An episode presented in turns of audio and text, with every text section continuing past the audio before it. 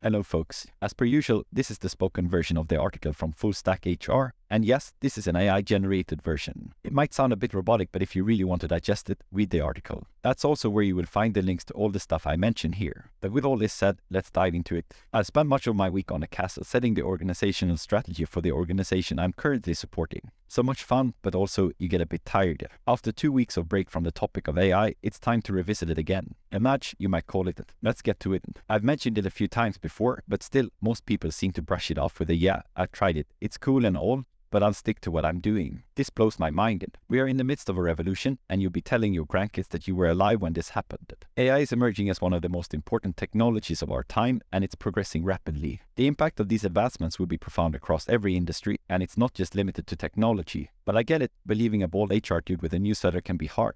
However, the multitude of studies and estimates in this area speak for themselves. For instance, AI could take 45 million Americans' jobs by 2030, and jobs requiring AI or machine learning skills are expected to increase by 71% in the next few years. The OECD estimates that 14% of jobs across 32 countries are at high risk of automation. The numbers are staggering, to say the least. These statistics are not to scare you, but to encourage you to think about what this will mean. We are all novices in this area, but must be more daring than ever. Read books, listen to podcasts, watch talks, and engage in discussions. But where to start, you ask? For books, I highly recommend The Future of Work, Robots, AI, and Automation by Darrell M. West explore how technology will affect jobs, skills, wages, and education in different sectors and regions. Rebooting AI, Building Artificial Intelligence We Can Trust by Gary Marcus and Ernest Davis examines the limitations and challenges of current AI systems and proposes a new approach to building more robust and reliable AI. The Master Algorithm, How the Quest for the Ultimate Learning Machine Will Remake Our World by Pedro Domingos introduces the concept of a master algorithm that can learn anything from data